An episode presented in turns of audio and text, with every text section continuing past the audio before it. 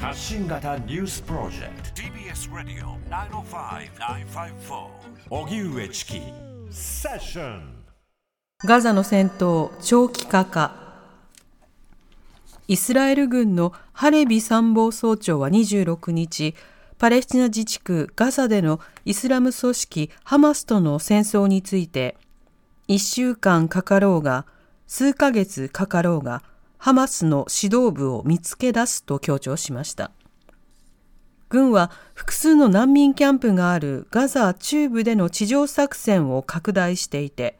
キャンプで発見したハマスの訓練施設とする映像などを公開しています。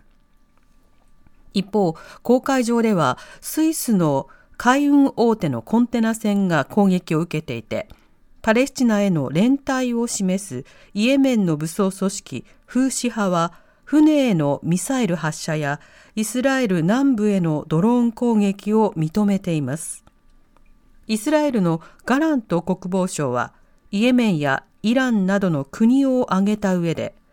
多方面で戦争状態にあるとし、我々に対し敵対行為を取る者は誰でも標的になりうると警告しています。特捜部、池田義孝議員の事務所を家宅捜索。自民党安倍派の政治資金パーティーをめぐる事件で、東京地検特捜部は今日、東京永田町にある池田義孝衆議院議員の議員会館事務所を家宅捜索しました。特捜部は池田議員がパーティー券の販売ノルマを超えた分のキックバックを受けながら政治資金収支報告書に収入として記載していなかったとみて政治資金規正法違反の疑いで捜査しています。受け取った議員側への強制捜査は初めてです。池田議員側は去年までの5年間で4000万円を超えるキックバックを受け、裏金にしていたとみられます。特捜部はまた名古屋市にある地元事務所や池田議員の資金管理団体の会計責任者を務めた秘書の自宅も家宅捜索。安倍派では所属する99人の大半がキックバックを受けていて、池田議員側は高額だったとされています。柏崎刈羽原発運転禁止命令を解除。原子力規制委員会は今日の定例会合で、テロ対策の不備によって事実上の運転禁止命令を出している東京電力柏崎刈羽原発について、改善を確認できたとして命令を解除しました。原子力規制委員会の山中伸介委員長は会見で、これをスタートラインとしてハード面、ソフト面の継続的な改善を東京電力に求めると明記されていると事務局の報告を評価。課題とされている悪天候の際の対応などについては今後の検査で確認していくとしています。柏崎刈羽原発は21年1月以降、社員による ID カードの不正利用や侵入検知設備の故障などの不備が相次いで発覚。規制委員会が運転禁止命令を出してから解除まで2年8ヶ月かかりました。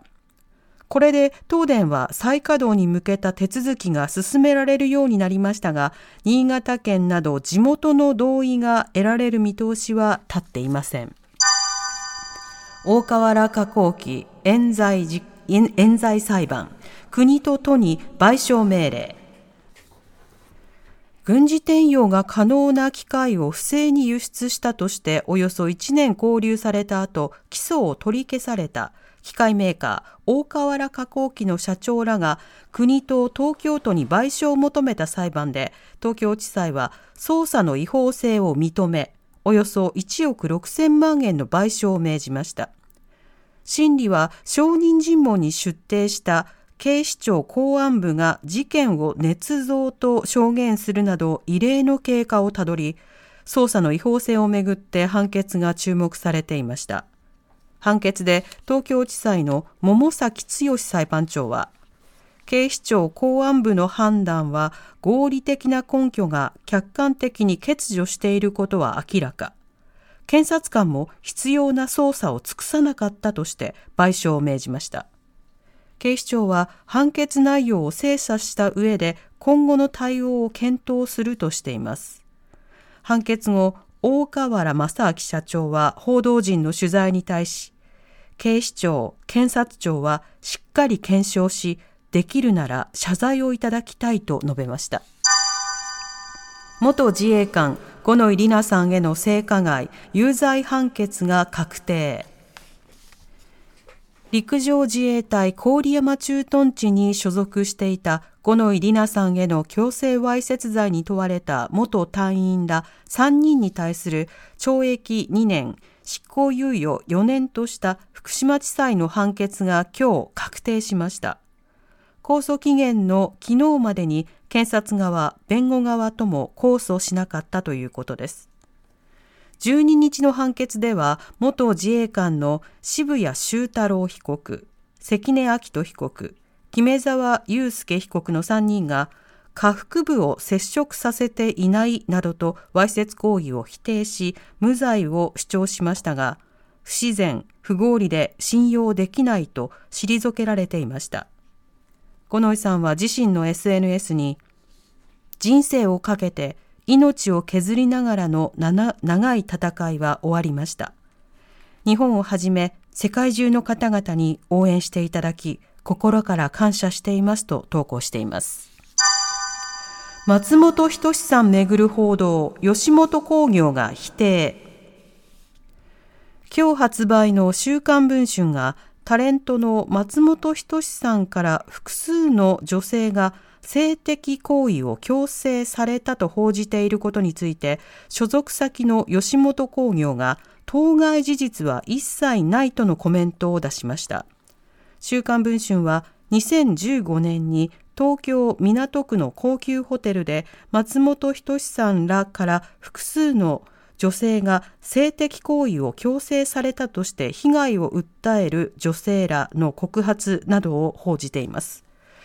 これについて吉本興業は今日、当該事実は一切なく、本件事件は本件タレントの社会、本件記事は本件タレントの社会的評価を著しく低下させ、その名誉を毀損するものです。取材対応を含め、厳重に抗議し、今後法的措置を検討していく予定です、などとのコメントをホームページで発表しました。